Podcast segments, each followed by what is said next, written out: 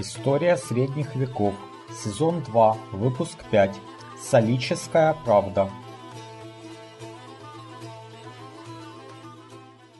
Добрый день. Меня зовут Валентин Хохлов. Это второй сезон цикла об истории средних веков, в котором я представляю живые стримы, записанные во время карантина.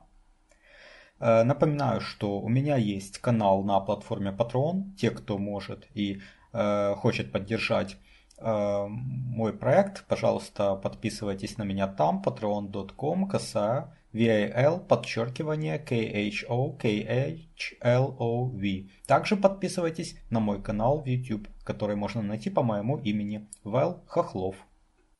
Это уже у нас 5-й стрим, если я не ошибаюсь по счету. Как и в предыдущих стримах, его темой является более глубокое изучение какого-то аспекта, который был затронут в цикле об истории средних веков, но там он был упомянут в общем, а здесь какой-то более глубокий разбор. То есть мы поговорили уже о двух королях, очень интересных королях Франции, о Людовике Святом и о Филиппе Красивом. Поговорили о феодальной организации княжества Ахейского и достаточно детально разобрали песни о Роланде.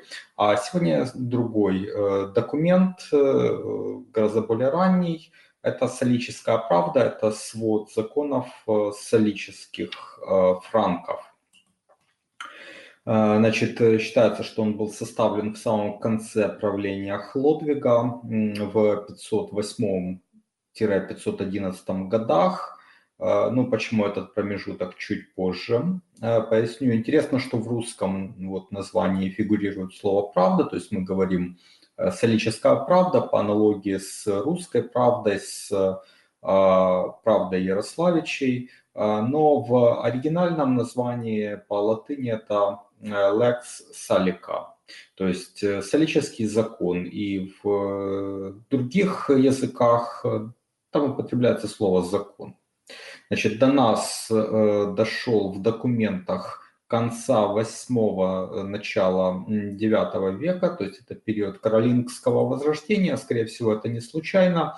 Именно в ту пору были переписаны более ранние тексты, но мы об этом говорили, что появился Каролингский минускул, шрифт удобный для того, чтобы переписывать тексты, а шрифт, используемый в раннем средневековье, в мировингское время, он был очень специфический. Вот, и, судя по всему, до нас дошли именно те списки, которые формировались в Каролингское возрождение. Значит, в переписанных версиях есть некоторые различия. Я опираюсь на русский текст, который был опубликован в издании «История цивилизации во Франции» Гизо. Хотя я подозреваю, что в оригинальной книге Гизо, наверное, этого текста могло не быть. Это мог включить редактор русского перевода. В описании к этому стриму есть ссылка на Wikisource. Там расположен текст, который идентичен тому, который я нашел в книге, за исключением нескольких отдельных слов. Но поскольку все остальное там один в один, то я думаю, что это просто отдельные слова изменил редактор книги. Вот. А сам по себе перевод, видимо, тот же, из того же источника. Значит, и это вариант «Салической правды», насколько я понимаю, который был найден в фондах Нотр-Дам. А вот в терминах такого исследователя Меркеля это код 6. Значит, вот эти версии на латыни, разные как бы коды по Меркелю, они взяты из источника, который я привожу тоже в описании к этому стриму, то есть там можно посмотреть оригинал на латыни и различия разных вот типов дошедших до нас источников, и это вот код 5.6 в классификации Меркеля. Он содержит 65 статей, как, в общем-то, и коды 1.4. Но, значит, в нем есть прибавления, которых нет во многих других вот кодах. А вот, допустим, коды 7.9, они содержат другую редакцию первой статьи. Поэтому, ну, вот методом исключения я считаю, что это вот перевод кода 5.6. Значит, существуют также различные гипотезы о том, когда был написан текст. Кто-то считает, что текст был написан ранее, в V или даже в IV веке. Но я считаю, что это несостоятельные гипотезы. Конечно, мы не знаем точно, когда он был написан. У нас нет, насколько вот я видел, нет какой-то точной даты. Но мы видим в последних статьях, начиная с статьи 45 и далее, упоминаются графы, как королевские чиновники. Значит, в статье 45 упоминаются виллы. Понятно, что у франков в их ареале обитания за пределами Римской империи не было ни вилл и, скорее всего, не было графов, потому что тот же вот отец Хлодвига, он был одним из королей салических франков и правил довольно маленькой областью. То есть там просто не было смысла держать каких-то чиновников региональных для того, чтобы помогать королю и держать королевскую администрацию, тем более там ну, вряд ли были виллы. Поэтому раз в «Салической правде» упомянуты графы и упомянуты виллы, причем в основном тексте, в основных параграфах, то значит это уже прибавление, когда были завоеваны земли бывшей Римской империи, Север Галлии и, возможно, и Аквитания. Значит, также в прибавлении к статье 55 мы встречаем санкции за убийство священников, диаконов и епископов. Причем за убийство епископа санкция больше, чем за убийство графа. Если на момент написания документа франки были язычниками, то абсолютно нелогично. Даже с учетом того, что это прибавление, а не основной параграф, все равно найти там санкцию за убийство епископа.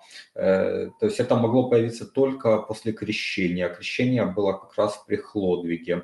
Также мы видим неоднократно, вот это уже много раз встречается в тексте, различные санкции за преступления против франков и против римлян. До того, как франки завоевали Северную Галлию, до битвы при Суассоне, ну, там не могло быть какого-то значительного числа римлян, чтобы вводить определенные наказания за преступления против римлян. Поэтому, ну, это все указывает на то, что это могло быть как минимум последнее десятилетие V века или первая четверть VI века. Вряд ли это было позже первой четверти VI века, потому что дошли до нас известные эдикты королей, сыновей Хлодвига, которые расширяют, развивают «Салическую правду». Соответственно, к тому времени уже какой-то текст, какой-то свод законов был составлен. Вот это и дает такой промежуток времени, и наиболее вероятные вот годы – это 511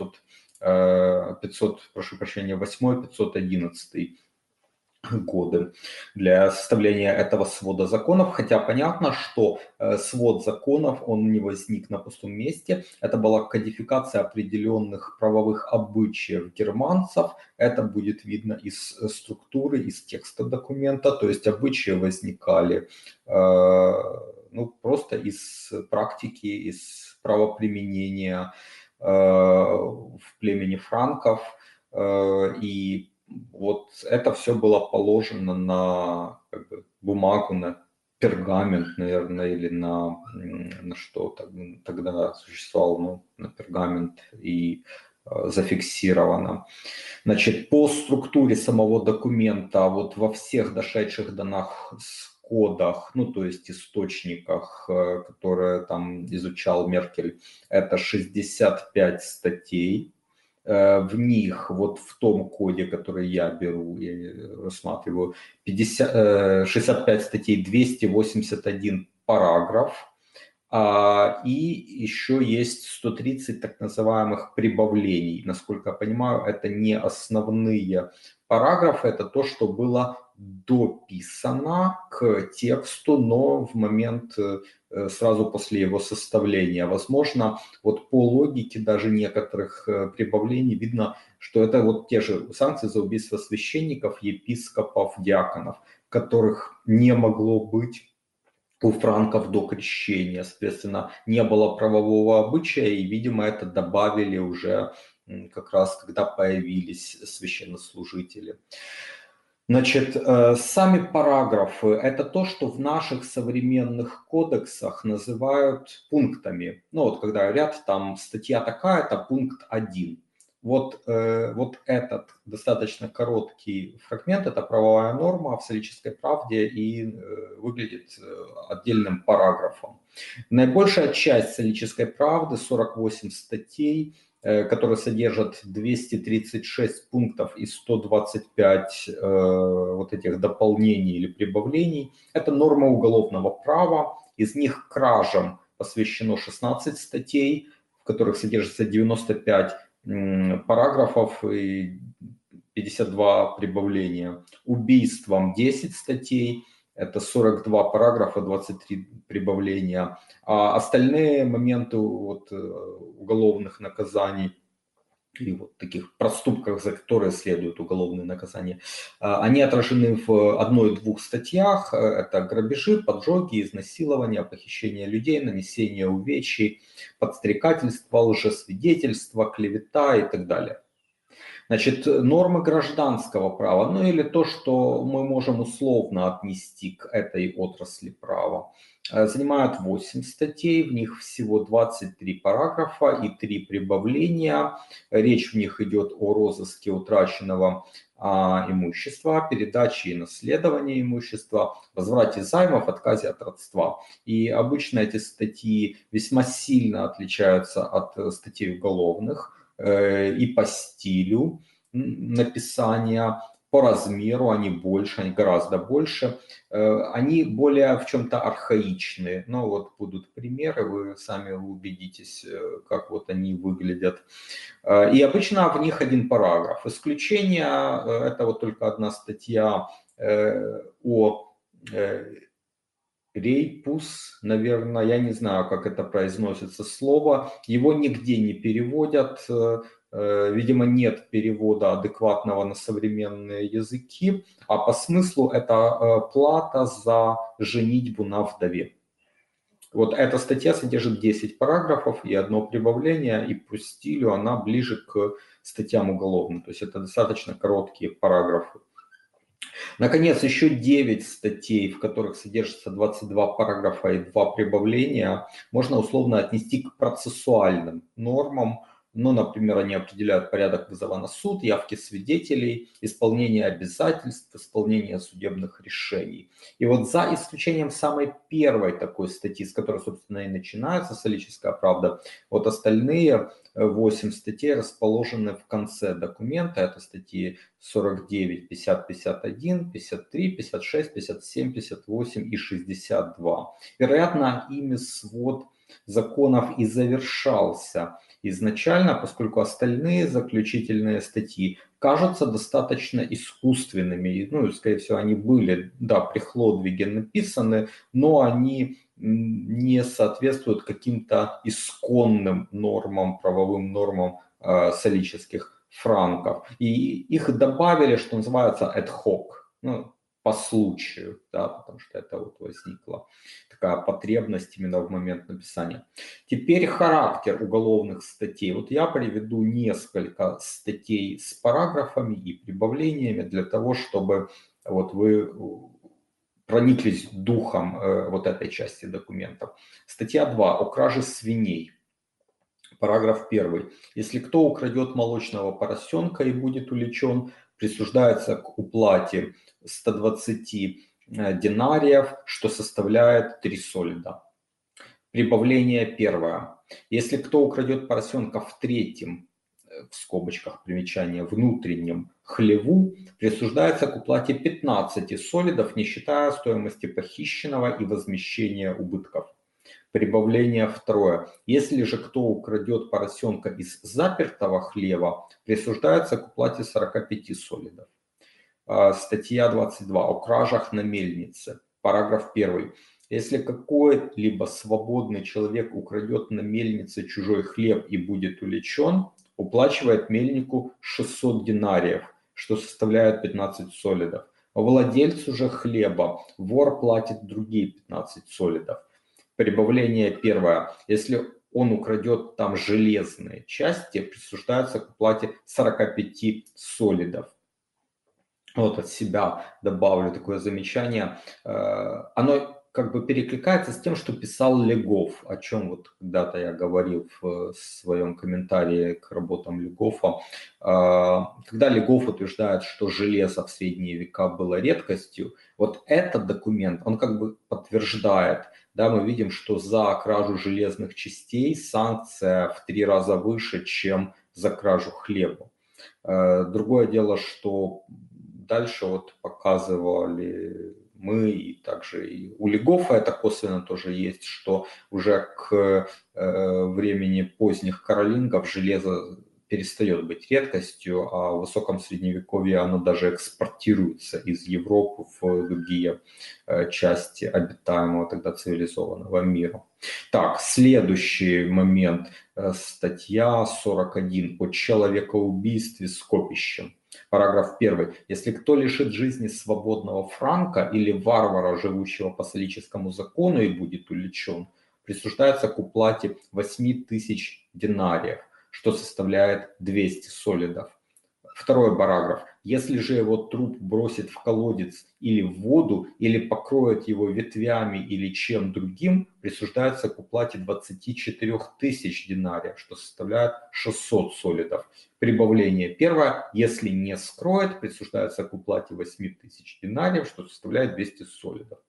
Вот видите интересный момент. Если скрываются следы преступления, то санкция утраивается. Мы будем и дальше видеть такую практику утроения санкций за, если там преступление совершено с какой-то там с отягчающими обстоятельствами, как сейчас бы сказали. Кстати, такая же практика есть и в современных уголовных кодексах.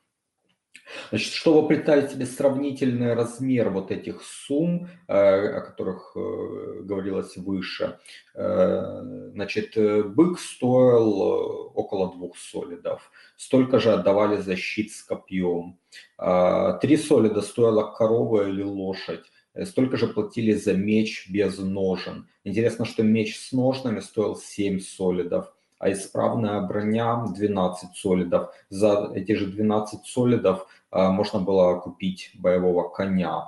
Фактически мы видим, что наиболее простые кражи, они караются чуть строже, чем просто стоимость украденного имущества. Ну, например, 3 солида за поросенка. Однако тяжесть наказания быстро возрастает, если вот оно совершено с отягчающими обстоятельствами, со взломом или с применением насилия. И типичные кратности, это вот с 3 солидов санкции возрастают до 15 солидов, следующая градация 30-35 солидов, затем 45 солидов, ну и так далее. И вот очень, кстати, показательная компенсация за увечья, это статья 29. О нанесении увечий. Параграф 1. Если кто изувечит руку или ногу другому, лишит его глаза или носа, присуждается к уплате 4000 динариев, что составляет 100 солидов.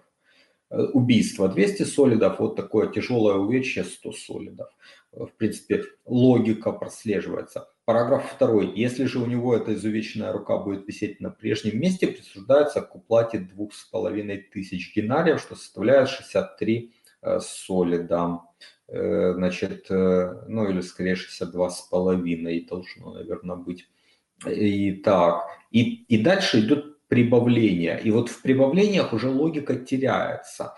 Если же эта рука будет отсечена, присуждается к уплате 2500 динариев, что составляет 62,5 солида.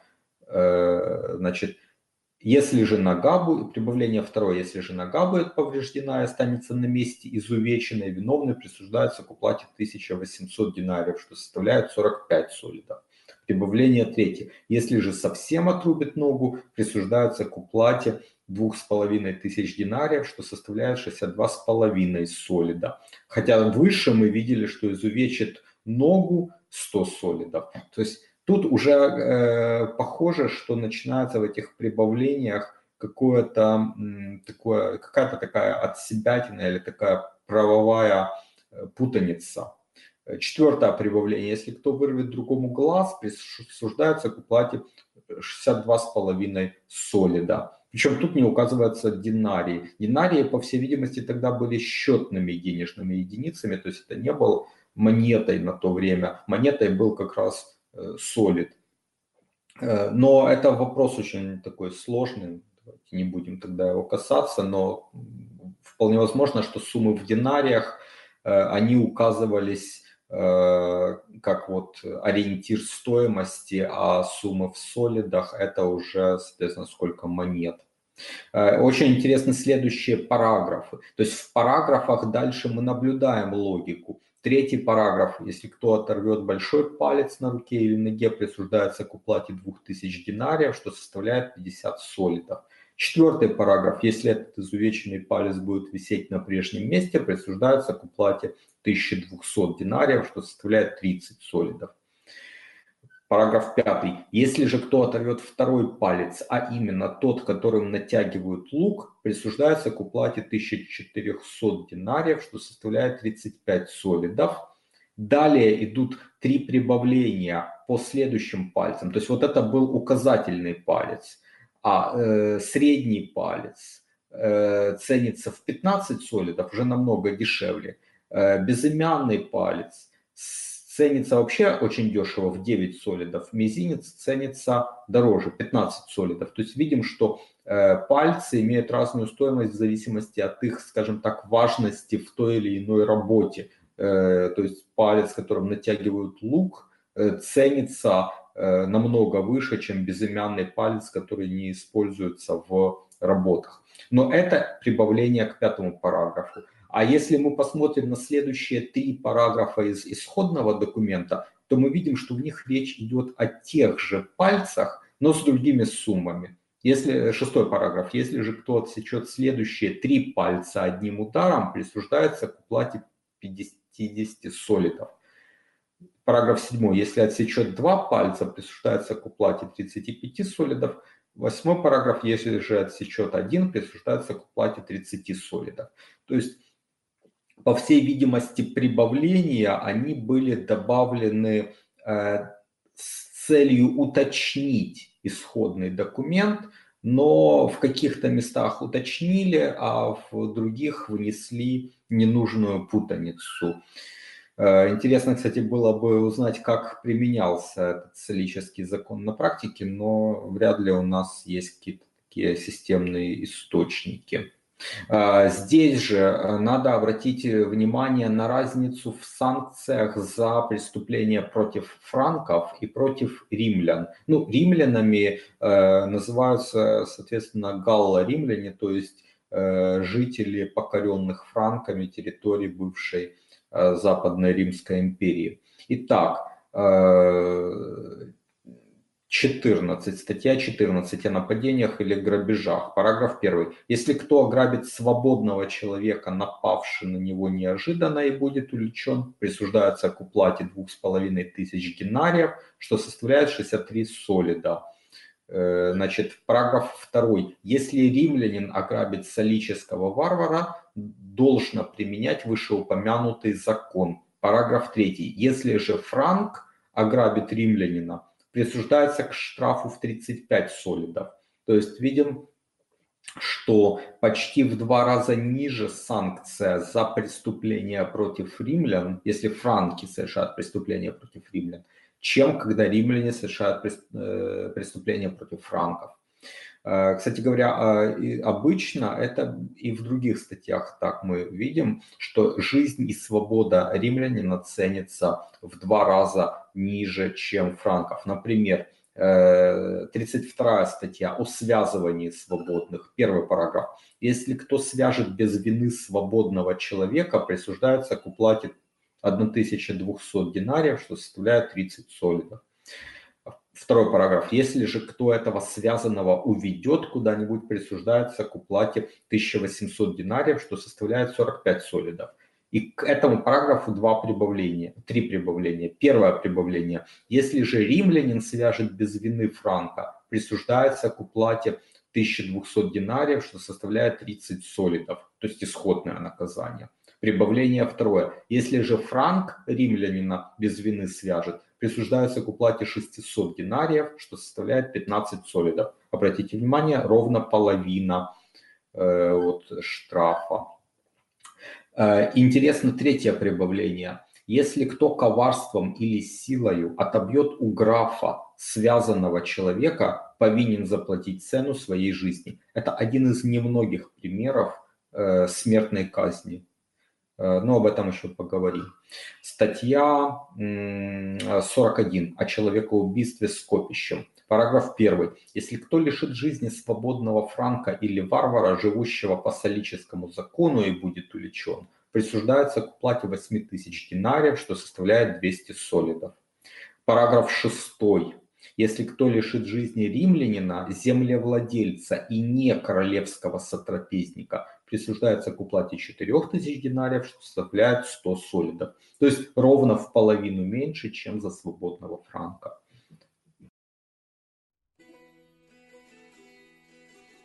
Вот уже около 20 лет я увлекаюсь историей средних веков, читаю книги и смотрю передачи, а недавно начал и сам создавать видео и подкасты на эту тему. Это мое хобби, и я создаю контент совершенно бесплатно. Но если у вас есть желание и возможность поддержать мой труд материально, то присоединяйтесь к моему сообществу на сайте Patreon. Оно называется по моему имени Вил Хохлов. patreon.com/VAL_KHOKHLOV. Не забывайте подписываться и на мой канал в YouTube. Его можно найти также по моему имени Вил Хохлов.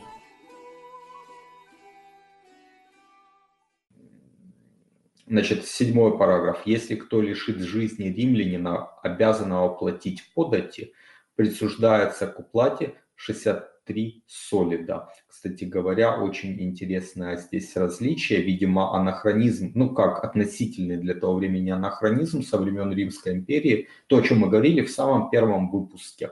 Различие между сенаторским сословием и сословием куриалов или декурионов, то есть тех, кто должен платить налоги, а сенаторы имели иммунитет. Вот здесь прям написано: римлянина, обязанного платить подати, и его жизнь ценится ниже, чем римлянина-землевладельца. Видимо, имелся в виду именно сенатор. Значит, интересна следующая статья, 42. Параграф 4. А за убийство римлянина, лита или мальчика, в скобках примечание раба, уплачивается в половине. То есть имеется в виду в половине от штрафа за убийство франка. Но, с другой стороны, мы видим, что если жизнь римлянина ценится в 2 раза ниже, чем жизнь франка, то жизнь королевского слуги, не имеется в виду не раба, а имеется в виду человека на королевской службе, она ценится в 3 раза выше, чем жизнь обычного франка. И это в полной мере распространяется на римлян королевских сотрапезников.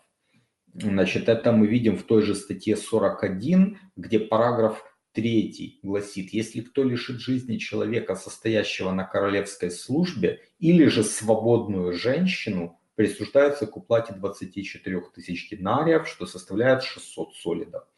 Параграф 5. Если кто лишит жизни римлянина, королевского сотрапезника, и будет уличен, присуждается к уплате 12 000 динариев, что составляет 300 солидов. То есть вот разница в 3 раза по сравнению с обычной санкцией. По характеру уголовных наказаний, вот все, что вы видели, это типично и для других статей. То есть Кара – это денежный штраф. Вернее сказать, это вергельд или по-русски вира. То есть виновный искупает свой проступок деньгами, а не жизнью и не свободой. То есть нет тюремного заключения. В этом ключевое отличие права древних германцев. Удивительно, но оно в этом смысле гуманнее, что ли, чем право более цивилизованных, казалось бы, народов. Но, с другой стороны, постепенно тяжесть наказаний будет увеличиваться, будут вводиться наказания телесные, будет более широко применяться смертная казнь. Значит, но вот статья 58, называется «О горсти земли», она устанавливает процедуру выплаты виры за убийство. Мы видим тоже влияние родовых таких обычаев, родовой структуры жизни древних германцев, потому что если человек не может расплатиться, не может заплатить виру за убийство, то он обращается к своим родичам. Сначала там, к отцу, к братьям, потом к более дальним родичам. Там довольно такая архаичная процедура описана в этой статье, но она довольно длинная, я ее не буду цитировать. И вот они ему могут давать имущество, чтобы он расплатился с вирой. Но в конце такое есть примечание, что если имущество он не может получить достаточно для оплаты виры, то он платит виру ценой своей жизни. Значит, смертью вообще карается достаточно небольшое число наказаний. Ну, во-первых, это казнь раба за похищение свободной женщины, либо за преступление, за которое свободный человек платит виру свыше 45 солидов. Раб за это приговаривается к смерти. Во-вторых, ну, то, что уже я только что говорил, если имущества убийцы не хватает для того, чтобы оплатить виру, то тоже следует казнь. Значит, и смертью карается тот, кто отобьет у графа, то есть у королевского чиновника, связанного человека. Ну, по всей видимости, как бы если граф исполняет свои обязанности, кого-то арестовывает, а арестованного отбивают, тот, кто идет против правосудия, тот тоже карается смертью. Наконец, и это самое интересное, значит, сам королевский чиновник, сам граф карается смертью в двух случаях. Если он не исполнит должным образом правосудие без наличия уважительной причины, это смертная казнь. И второе, если при исполнении приговора, связанного с конфискацией имущества или с возвратом там, собственности, граф возьмет что-то сверхположенного, то граф тоже приговаривается к смерти. Ну, из прочих телесных наказаний можно отметить только то, что для рабов в некоторых случаях предусмотрена кастрация, но, что интересно, очень легко от нее откупиться, заплатив 6 солидов. Очень незначительная, казалось бы, сумма. Совсем иной характер имеют статьи, которые мы условно можем отнести к гражданскому праву. Они длиннее, обычно содержат один параграф, и при этом часто достаточно архаичные или ну, странные по структуре. Вот смотрите, статья значит, 46 о передаче имущества, первый единственный параграф. При этом нужно соблюдать следующее. Тунгин или центенарий, ну это имеется в виду чиновник, значит, пусть назначит судебное собрание, и на этом собрании должны иметь при себе щит, и 3 человека должны предъявить 3 иска. Затем пусть отыщет человека, который не приходится ему, в скобочках, завещателю, родственникам, и которому он, в скобочках, завещатель, пусть бросит в полу стебель. И тому, в чью полу он бросит стебель, пусть он заявит о своем имуществе, именно сколько он хочет передать, все ли и кому.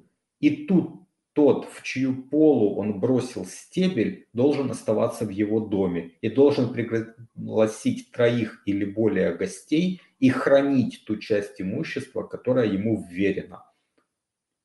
То есть очень такая интересная архаичная процедура фактически передачи имущества на временное хранение с указанием того, кому нужно передать потом это имущество. 50-я статья об обязательстве.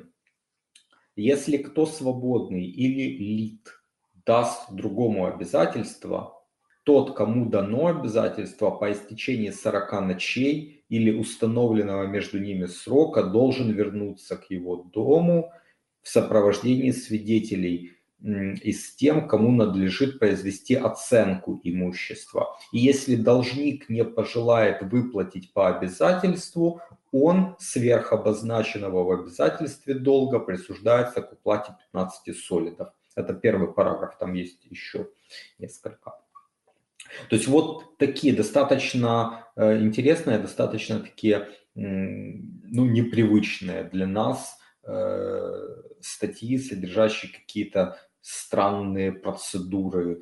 Кстати говоря, здесь упомянут так, если свободный или лит. Вот лит – это слово, которое встречается часто в «Салической правде», и им обозначается, как бы мы сказали, крепостной. То есть лично свободный человек, но который имеет какие-то там обязательства. Мне не до конца понятно, какие, но это там требуется, наверное, отдельное исследование, чем отличается лит от колонна, например, римского.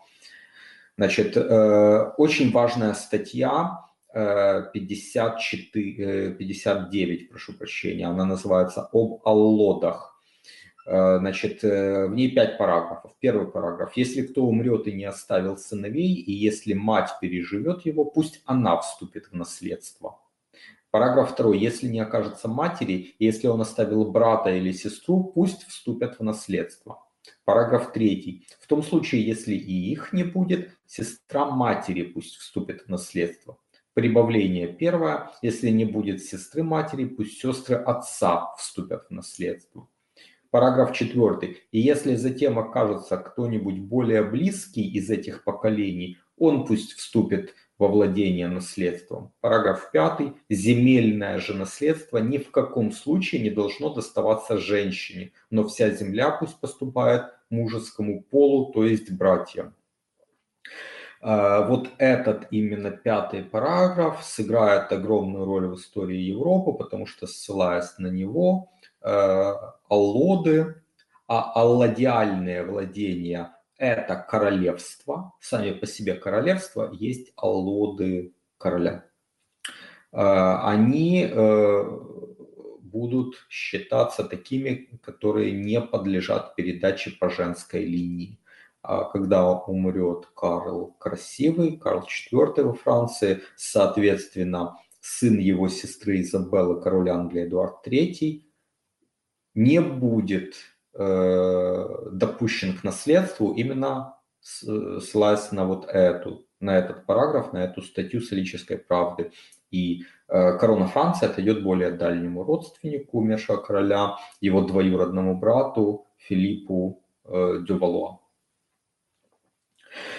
И это не только во Франции, эта же норма действует и в Священной Римской империи, то есть в Германии. Именно так разошлись престолы Ганновера и Англии, престолы Голландии и Люксембурга.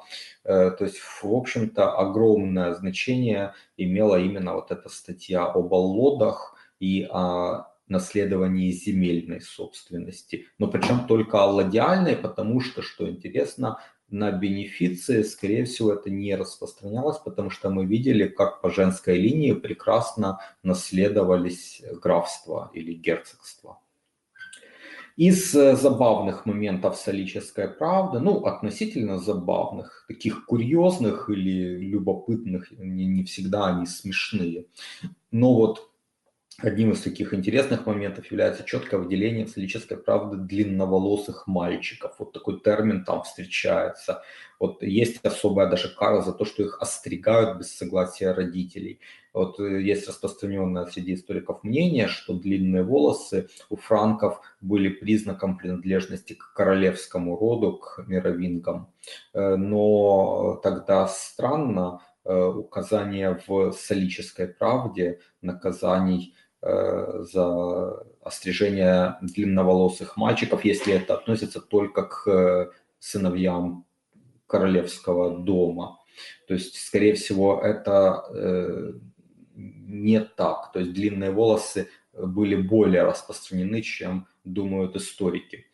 Значит, к слову, такая же вира применяется для тех, кто стрижет девушку, так что там нет гендерного дисбаланса, да и вообще там не характерно какое-то там пренебрежительное отношение к женщинам. Наоборот, мы видим, что за убийство женщин и детей вира выше, чем за убийство мужчин. Ну, для женщин, для детей 600 солидов, для мужчин 200 солидов.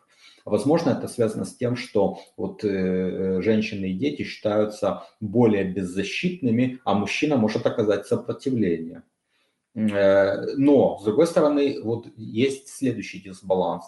За убийство девушки в другой статье полагается вира 300 солидов. Женщины в детородном возрасте 600 солидов, а женщины, которая уже не может иметь детей по возрасту, всего 200 солидов.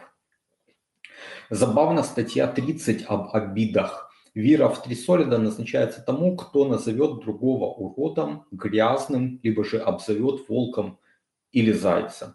Интересно, почему-то только вот эти два животных, наверное, пользовались особой популярностью среди франков, чтобы обзываться. Те же 3 солида пришлось бы заплатить тому, кто обвинит другого в том, что тот бросил свой щит в бою и не сможет этого доказать. А вот за пустое обвинение другого в том, что тот доносчик или лжец, пришлось бы заплатить 15 солидов. А еще больше, целых 45 солидов, пришлось бы заплатить тому, кто обозвал женщину блудницей, но не смог этого доказать. Статья 36. Процитирую ее полностью. «Если кто-нибудь будет убит каким-либо домашним четвероногим животным, и это будет доказано свидетелями, хозяин животного должен уплатить половину виры. Само же животное идет истцу в возмещение второй половины виры». Интересно, статья 44. В ней идет речь как раз вот об этом рейпус. То есть платье, которое мужчина должен уплатить за то, что берет в жены вдову. Вот первый параграф, довольно длинный, но обратите внимание. По обычаю следует, что если человек, умирая, оставит вдову, и кто-либо пожелает ее взять, то прежде чем он вступит с нею в брак, Тунгин или Центенарий должен назначить судебное заседание, и на этом заседании должен иметь при себе щит. И 3 человека должны предъявить 3 иска. И когда тот, кто хочет взять вдову, должен иметь 3 равновесных солида и 1 динарий. И должны быть 3, которые взвесят его солиды. И если после этого будут согласны, он может взять вдову замуж. Параграф 2. Если же этого не сделает и возьмет ее так, ну то есть без уплаты, без проведения этой процедуры, должен уплатить имеющего право на рейпус 2500 динариев, что составляет 63 солида. И далее в этой статье идет перечисление того, кто может претендовать на рейпус. Ну там племянники и так далее. Наконец, забавно, ну относительно, или любопытно скорее, статья 53 о выкупе руки от котелка. Она определяет порядок выплаты денег вместо судебного испытания путем погружения руки в котелок с кипятком. То есть, если вы не хотите погружать руку в котелок с кипятком в качестве вот проверки того, что вы там не врете, вы можете откупиться, заплатить определенную виру. Но, возможно, это не кажется столь забавным для того, кому предстоит данное испытание, но вот как бы интересна такая статья. А также интересно, что в следующей статье 54 употреблен термин «сацеборон», который вообще больше нигде, насколько я знаю, не встречается, ни в каких-то таких документах. То есть кто такие сацебороны, откуда этот термин произошел, что он обозначает, непонятно. Использовано оно один раз в контексте, если кто убьет сацеборона или вице-графа, то есть вроде как это такой вицеграф, что ли, но в другом параграфе звучит так. В отдельных судебных собраниях не должно быть более 3 сацеборонов. И если ими произнесен приговор относительно тех дел, за которые они получили фритус, то об этом не должно вновь доводить до сведения графа, чтобы он пересмотрел дело. То есть вот какие-то такие были люди или чиновники, непонятно, но дальше не сохранился этот термин в истории, никуда не развился. Также, видимо, как те же термины и рейпус, и фритус, и вот эти интересные королевские чиновники судебные, Тунгин и Центенарий. Тоже как бы это все не нашло, видимо, отношения в дальнейшей истории, мы не встречаем дальше. Ну, то есть вот какие-то такие любопытные моменты в «Салической правде» встречаются, которые показывают на ее достаточно древний архаический характер. Так что вот такая история «Салической правды», такие ее определенные моменты, пункты. В принципе, если вам интересно, то по ссылкам можете посмотреть и другие статьи. Там есть некоторые такие моменты, достаточно забавные, я бы сказал, интересные. Но на этом, наверное, этот стрим тогда будем завершать. И вот в следующий раз я хочу сделать подобный обзор «Вестготской правды», потому что это текст, который, наверное, даже известен меньше, чем «Салическая правда». Еще раз хочу поблагодарить вас за внимание и до новых встреч. До свидания.